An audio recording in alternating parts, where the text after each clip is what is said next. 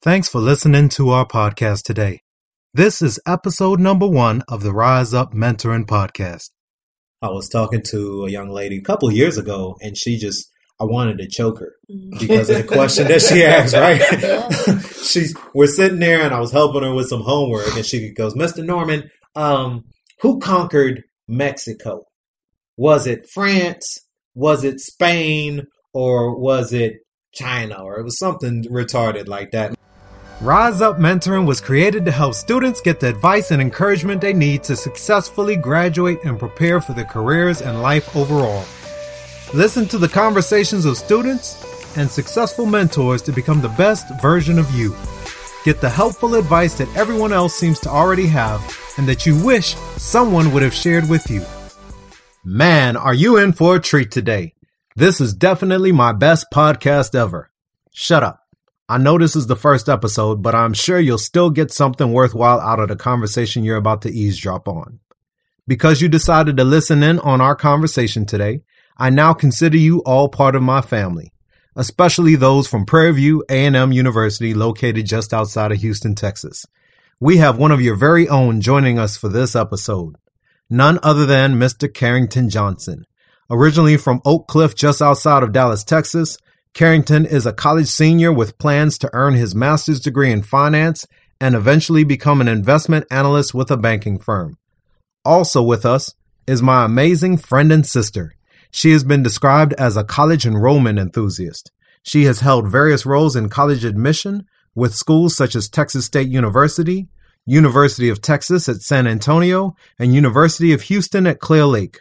My sister, Miss Hope Young, is a director of college counseling at KIPP Houston High School. And my name is Norman Brown, your host of the Rise Up Mentoring Podcast. Let's listen in on the conversation we had. Carrington, what's been your experience? I know you're a couple years removed from freshman year, but what was your experience when you first started out? Well, my experience first started out coming as an incoming freshman in the summer of 2014. I had a different path. I was in a bridge program that really prepped you for the fall semester of the school year, where most of the freshmen came. But, what I believe is that, of course, you'll be exposed to many new things, many new different types of people. But I would just say stay true to yourself. It's not as easy as it sounds, but at the end of the day, if you just kind of just staying real with yourself and knowing why you went to school, knowing why your parents sent you off, knowing your future goals, you should be able to kind of stay on track and not really get too distracted or deviate from the path that you went in, that you were set on. So okay, cool. Yeah. So you said stay true to yourself, but I'm thinking about the individuals that are probably going to be listening to this podcast, and they're going to be like, that sounds real nice and pretty, but what in the world does that really mean? Yeah. Do you have a interpretation for that, or Hope, do you have like what you would say differently? Well, I mean, I can tell you, I just finished my first class at KIPP 2017, so they're starting the fall semester, and they've gone through their first week or maybe 2 weeks now of classes and getting text messages, "Oh, Miss Young, college is no joke," or "Oh, Miss Young, I don't know if I can do this. Oh, Miss Young, I need encouragement." And so, like I said, the excitement, of graduation, I'm going to college, I'm going to my first choice school. That excitement is there. And then you step into class, or you get that first homework assignment, or you get that first quiz back. And so, one young lady, I said, "You got this."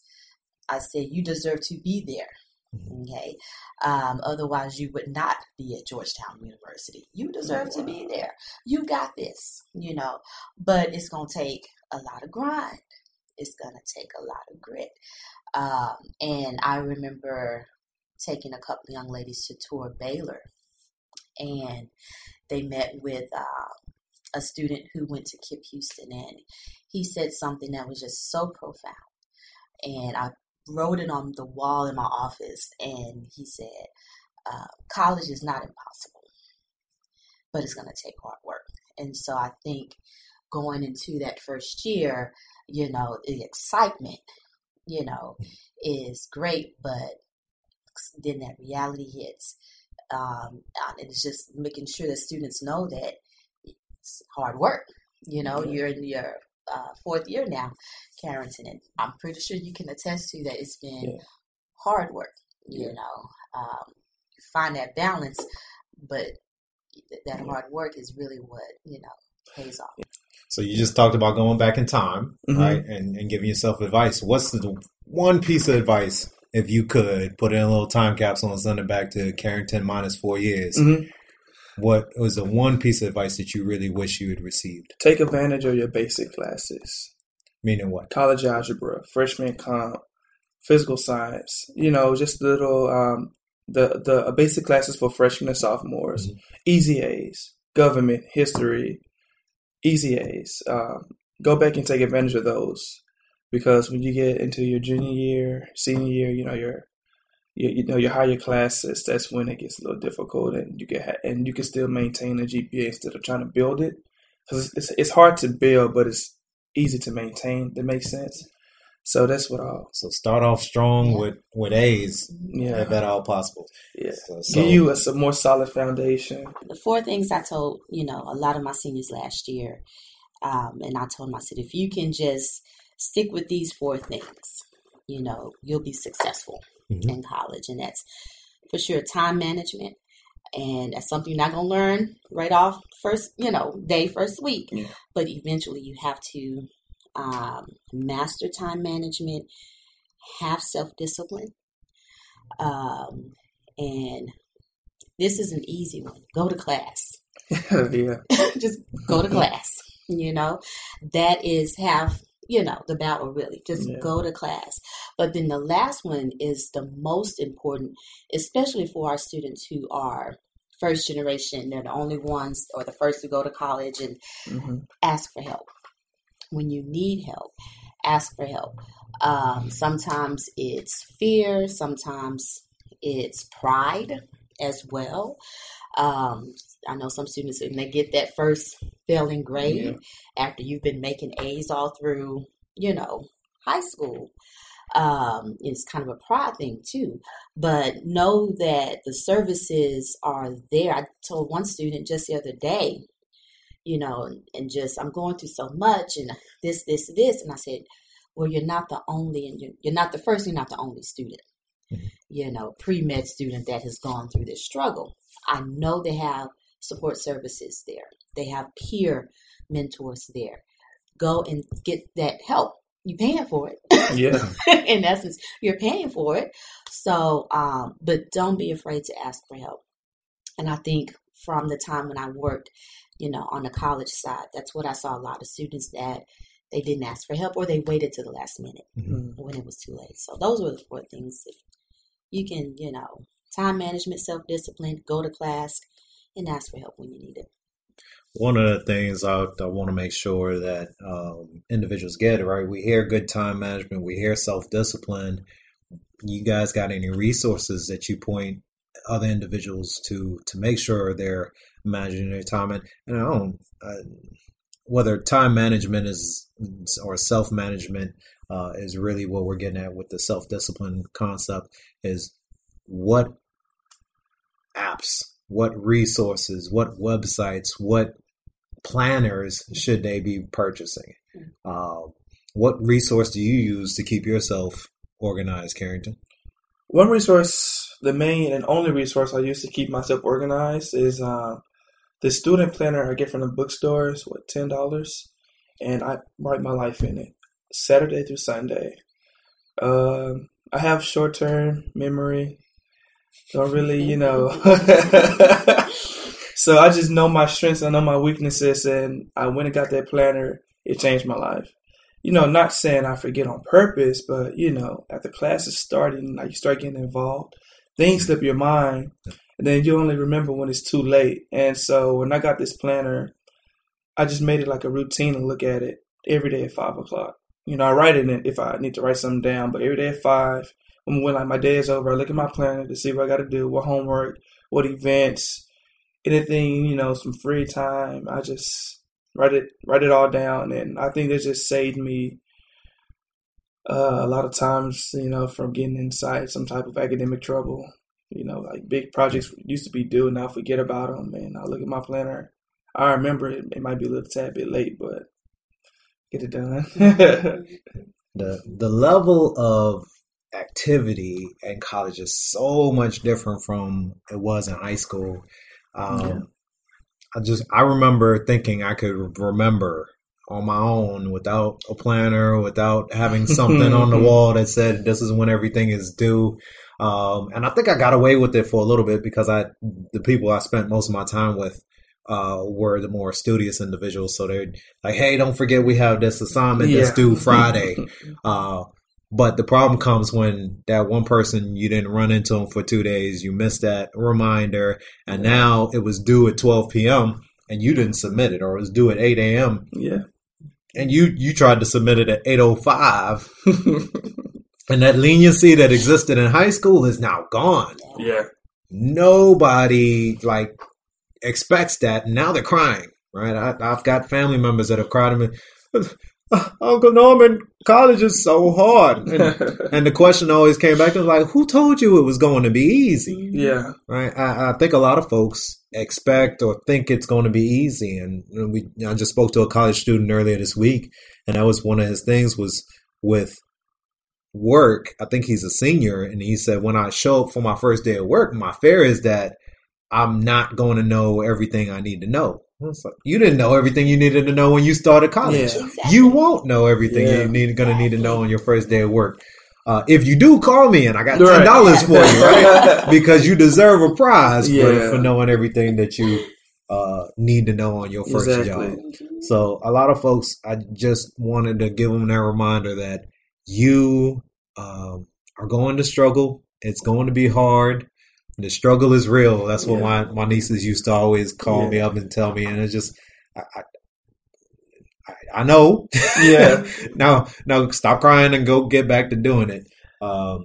So cool. That's the other thing is My Study Life. This app that I was speaking to one of my mentees about, that if you're not a big paper person, you can have an app that actually sends you reminders. Keep organizes for what homework is due, which day, what exams you have, so you can program it with all your classes and your entire life as far as what classes or what days, what assignments are due, what days. So it's an exceptional app that I would recommend to folks to use as well. With that said, we talked about asking for help. What kind of help or resources did you take advantage of? And then which ones didn't you take advantage of that you wish you had? All right. I think, you know, with asking for help, it comes with your personality type. I'm like a huge extrovert, very social. So it's not really that hard for me to go to a stranger and ask for help or to get advice or to, you know, whatever people ask for. So, on a daily basis, I'll constantly ask upperclassmen, hey, you know about this teacher, or do you know what books we need for this class? And sometimes I will, you know, get good advice. Sometimes I wouldn't. But things I wish I would have asked for help was how to take notes, really. Mm-hmm. I was kind of big-headed on that. I was like, I can remember this. It's intro to business, you know? And so I wish I would have known how to take notes and how to take classes more seriously than what I did starting out. Because, you know, in class, you think will retain information, so you don't take notes. You don't read the book or anything like that. Then that first test come, it's like, dang it, what did he say again? And so I did that going out my entire freshman year. And so I wish I would have got more advice on how to take notes and how to retain information more effectively. That's my biggest thing. Right. Take notes. Write things down and take notes. Yeah. So that's what I heard. I heard with your planner is write everything down and check it 5. I hear take notes. Yeah.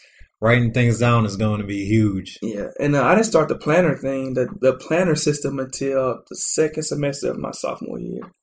That's when I started that. yeah, that's when things started getting a little overwhelming, a little crazy. Would it have been helpful to have it from the first semester?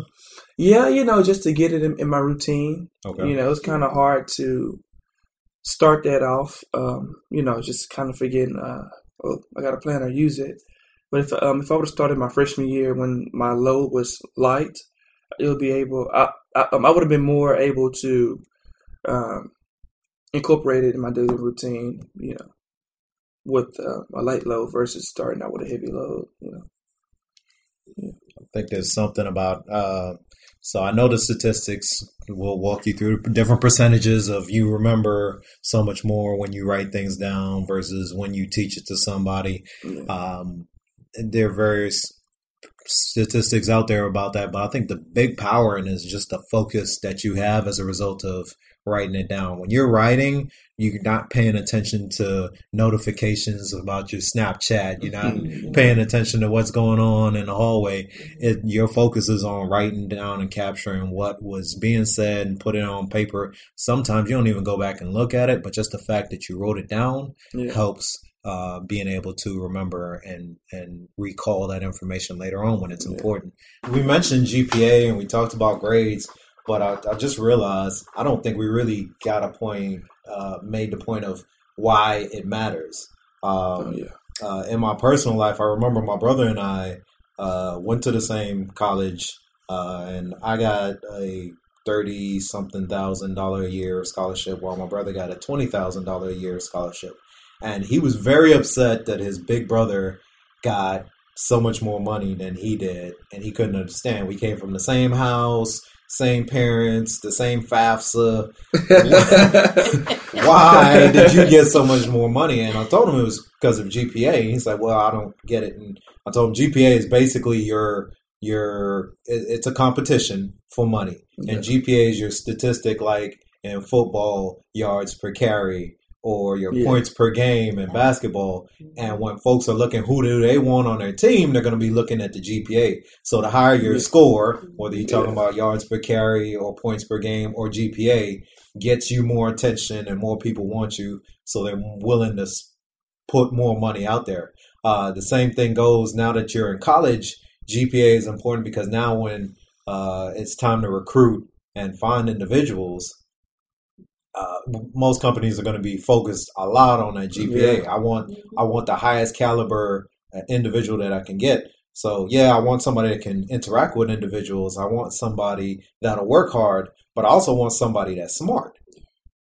If they work hard and they're great interpersonal skills, but it takes them 3 times longer to do something because they're not as smart as the other individual. And that may be an exaggerated number, but because it takes them longer, they can't get as much done because they didn't pay attention in class. They didn't learn what they needed to do, or they just don't have those problem solving skills. So I really wanted to make sure that we talked about GPA and why that's important. Yeah.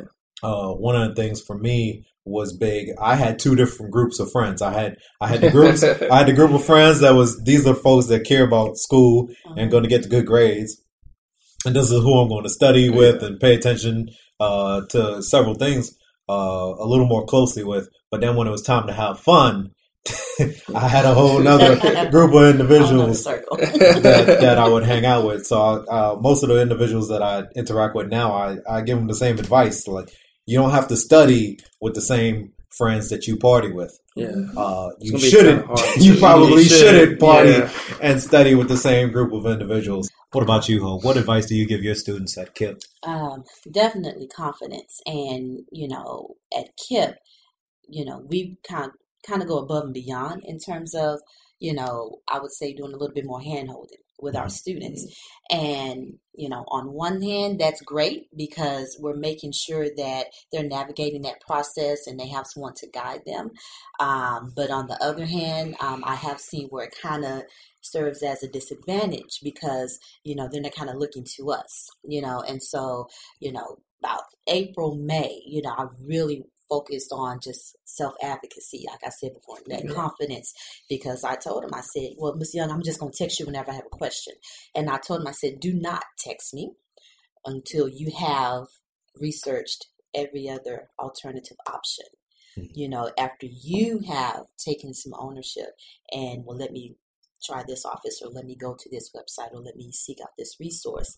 Then if you still can't come to a solution or an answer, then you can text, Miss Young, because Miss Young, I got to bring in the class 2018, And so it's really kind of letting them know that this is on you, and you should want to take ownership of this, because this is your time, this is your life. And so, at KIPP, I know we're definitely pushing more of our students to just be self-advocates, and the thing is, we're there. We have alumni counselors. They can always contact me or a teacher. We're there, but I want to make sure that they're able to have that confidence to step out on their own first, and just think of the pride. If you do seek out that resource and you can find a solution, that's something great. So how does it make you feel, Ms. Hope, seeing students transition from a low self-esteem personality or just vibe to just someone that's really outgoing and just has more confidence and just an extrovert? As your position in school, at your school, is what again? Director of College Counseling. Okay, so being the Director of College Counseling, seeing all these seniors about to graduate, how does it make you feel just seeing a student come from just this, low self-esteem to just a high confidence type of just energy and attitude? It is awesome. Yeah. I mean, I can give you a very recent story of a young man who definitely has, charisma, he knows how to interact with folks, but he now understands that because he didn't really take his academics too seriously, he may have some challenges with some of the schools he wants to apply to. And so, even before school started, he was up there talking to myself and another counselor, and just letting him know that you can do this, and I could still see just a little bit of, I don't know if I have what it takes, or I may not be as good as the next person. And he was invited to interview for an organization that provides scholarships for students. And again, he was nervous, and I said, you go in and you be yourself. Go in, be yourself, interact with folks, how to do this. But came back and he was like, oh my goodness, there were so many people there, and again, that whole kind of self-doubt, and yesterday, and he's like 6 foot something, 200 some pounds, and I hear him running down the hall to my office, and he comes to my office, he was like, and I'm like, why are you running in the halls? And he said, just read the email. And I read the email, and he was invited to the second round. And so to see him it's like, you know what, maybe I can do this, and I want to, link him up with you and just kind of keep that momentum going, because at first he was like, I don't even know why they wouldn't choose me. But now he's been invited to the second round of interviews. For me, one of the things I tell folks is to get comfortable, right? Okay. If you get Hope, I think you said something earlier about using your resources before coming and asking somebody a question. That's a huge thing that I'm a big proponent of, and I love that you hit on that.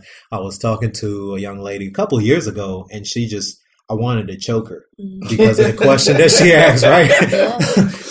We're sitting there, and I was helping her with some homework, and she goes, Mr. Norman, who conquered Mexico? Was it France? Was it Spain? Or was it China? Or it was something retarded like that. And I didn't know the answer, and this is a pretty easy one to guess. But she's got a $600-something computer in her back pocket called an iPhone. She doesn't view it as a $600 computer because she only pays $33.42 a month. But it's a $600 computer that you can literally ask the phone. You don't even have to type it in anymore. You can say, Siri. Yeah. You don't need to ask me, but let's assume that she doesn't have the iPhone. Let's use a little bit of common sense. What language do they speak in Mexico? Is it Chinese? No, sir. Is it French? No, sir. What is it? Spanish. Yeah. So which country without looking, which country do you think? It's going to be a hard one. So I want people around me that choose to think. That's it. That's the only thing I really look for. Can you think, and do you like to continue to learn? If you think learning stops at 22, you're not ready for the rest of the world. Last topic, planning. All right, so we talked a little bit about capturing homework assignments and things like that. But curious, Carrington, do you have any long-term plans? Like, what do you want to be able to do in 3 years or 5 years or 10 years? Okay. Yes, as I mentioned earlier, after undergrad, I plan on becoming an investment analyst. So right now, after I finish undergrad, I plan on going to corporate America in some finance role. And while I'm in that position, pursuing my MS in finance, my Master's of Science in finance. And then still in that finance role, learning as much as I can about that career field. Advancing. And then plan on pursuing my CFA, my Chartered Financial Analyst Certificate, and then soon walk into an investment analyst role. And so I plan on being there within 6 years. It takes about 3 years to get my CFA and 2 years to get my MS in finance. So in 6 years, I plan on being in that role. So that's my future plans. In 3 years, I plan on having my MS in finance. 5 years, I plan on having my CFA. And then in 6 years, that's when I plan on, being in the role of an investment analyst. That's pretty much it for me. Cool. Miss Hope, Miss Norman, what about you guys? So I can, my personal plans, I've had conversations recently with the VP that I work for and told him in a few years I'd like to be a director or a vice president at the company which I work for right now, and what that conversation looks like. What do I need to do? What do I need to accomplish? But I had that conversation with him around here's what I think I need to do. What does this path really look like? And it's no different than trying to get somewhere different that you've never been before. You pull up Google Maps or you talk to somebody and say, how do I get there? You get that advice, you pull in that information and figure out what is it that you want to do. That's career-wise, that's what I want to do. Financially, by 45, I want to have my first, my first million at the very least saved. Now, if you add up all the money I've made over the past few years, I think I've passed that. But Uncle Sam keeps taking so much out of my pocket that I haven't been able to save quite as much. But investing from a real estate perspective, I've got goals around that. And then I've got goals even around this podcast. Yeah. How many podcasts I'd like to see downloaded each month. So what I was trying to get to is, how did you get to your plans? Did you just sit down one day, put pen to paper, and it all just popped up on the paper as you started writing, or did you talk to folks? What was your process for coming up with your goals? Yeah, I really just got this plan not too long ago. Okay. One thing I didn't do starting college was limit myself to a specific path, because you learn new things every day. You get exposed to new things every day. You learn about different career opportunities. You meet different professionals.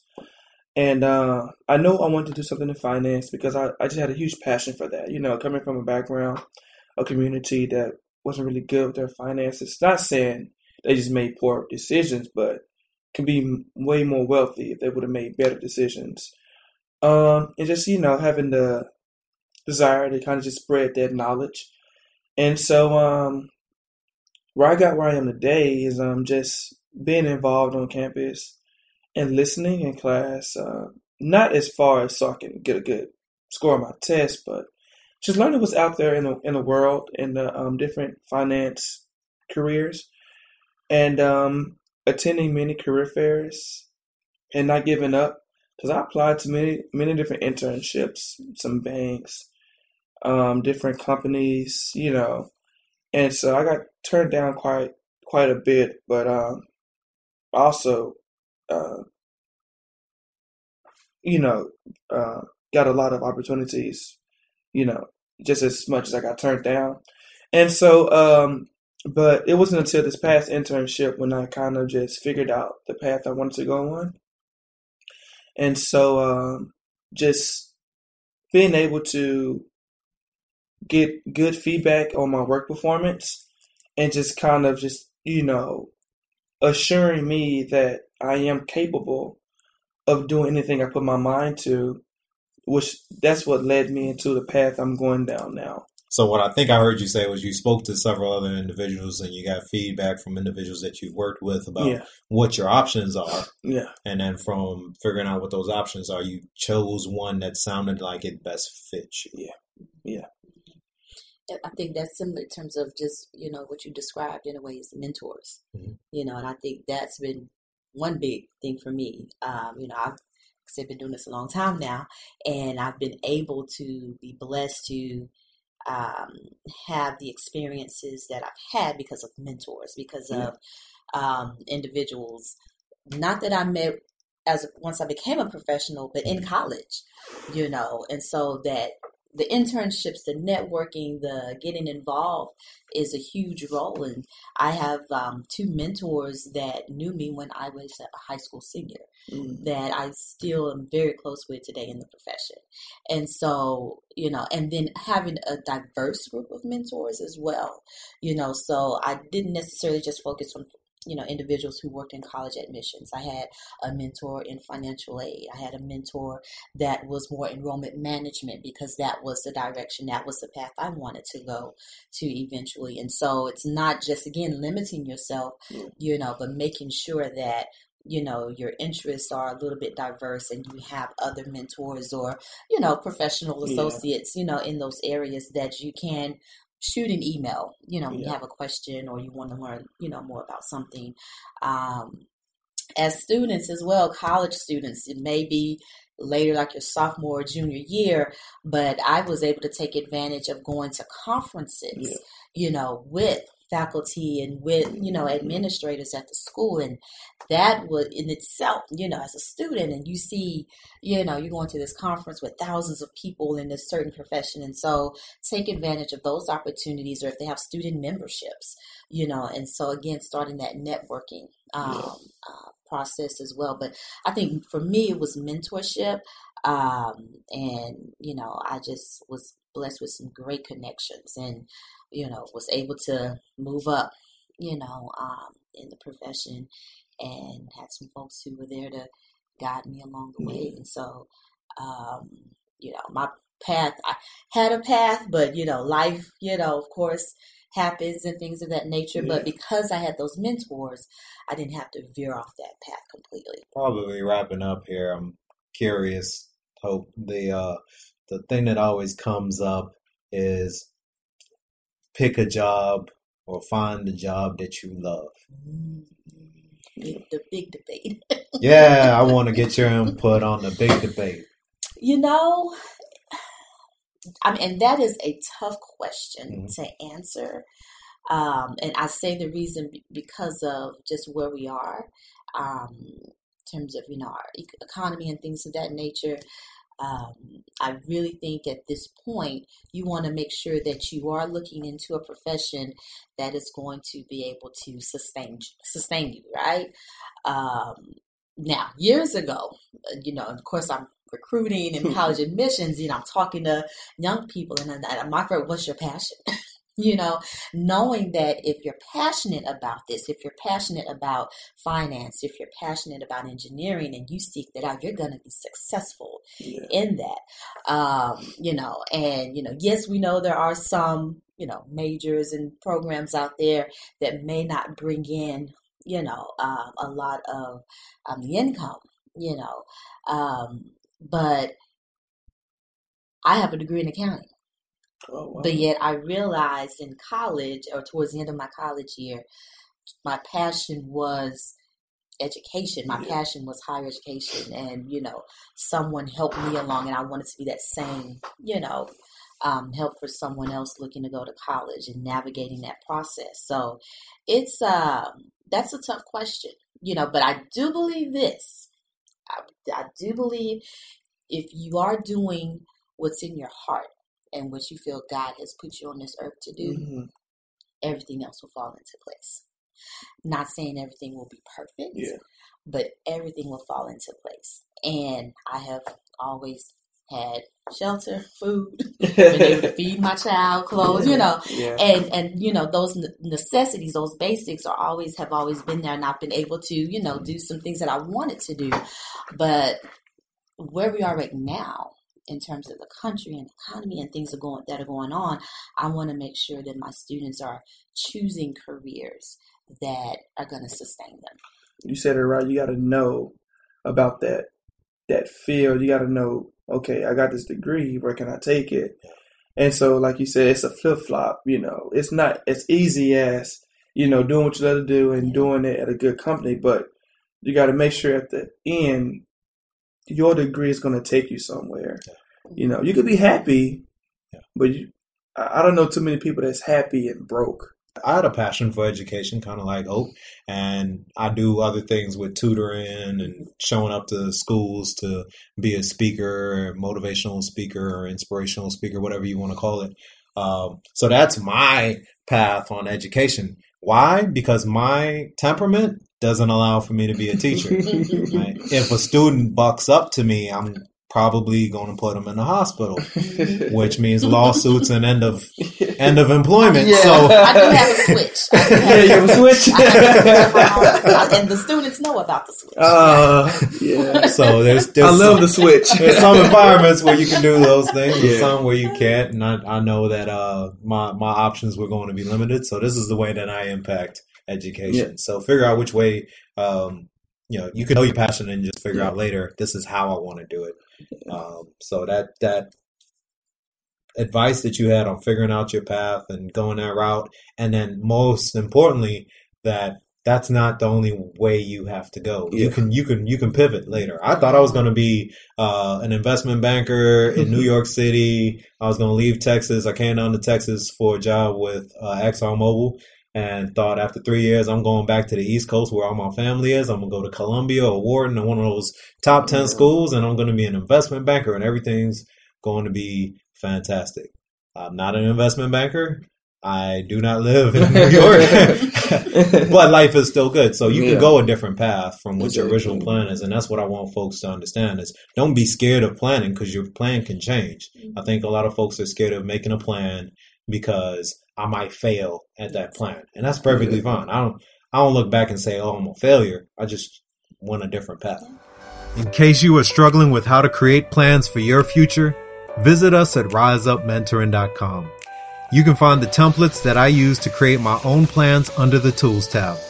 Whether you're a passionate and ambitious 19-year-old or a 25-year-old hobo at home on mama's couch, we have the tools that will help you make your dreams come true. Also, 2 apps we mentioned after the interview that I'm sure you would find helpful are, number 1, Evernote. If you would like to capture your best ideas regardless of where you are, Evernote is what you need. You can collect everything that matters in one place and find it whenever you need it.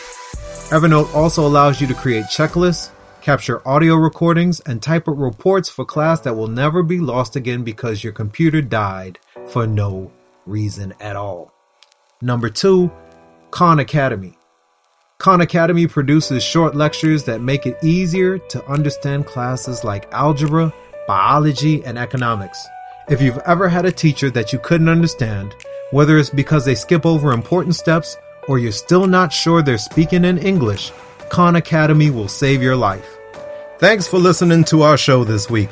If you want to learn more or listen to other episodes, you can go to riseupmentoring.com/podcast.